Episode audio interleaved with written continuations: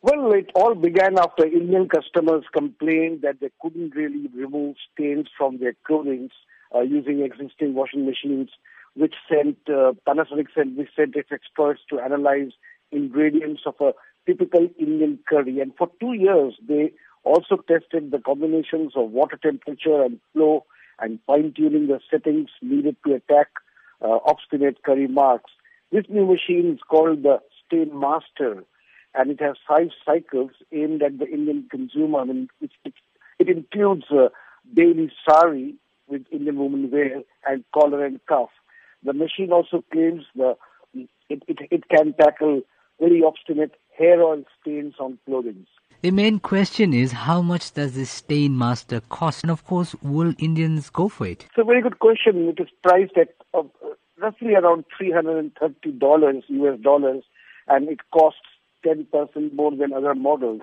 Panasonic says it has so far sold 5,000 Stain Masters, and it aims to sell around 30,000 units by March 2018. And since only about 8% of Indian households use washing machines, there's plenty of room for growth. And that's what Panasonic is hoping for.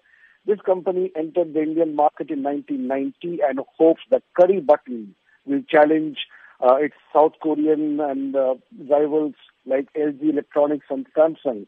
It also plans similar machines for other Asian markets, but it is not very clear whether the Japanese company will launch similar features in Africa or in the markets in the West.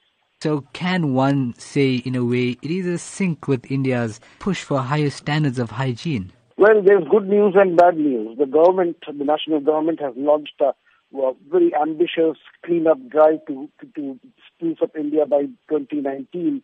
The focus is also to build tens of millions of toilets for the bare of poor. And yesterday, the capital Delhi ordered even luxury hotels to open their washrooms so that people do not turn the city into a public urinal. But a report this week suggested that Indians' lack of toilet hygiene were delaying long-haul flights almost daily and bleeding airlines of revenue. The good news is that as high street clothing gets costlier but popular, Indians are sure to look for a machine to battle the telltale spots.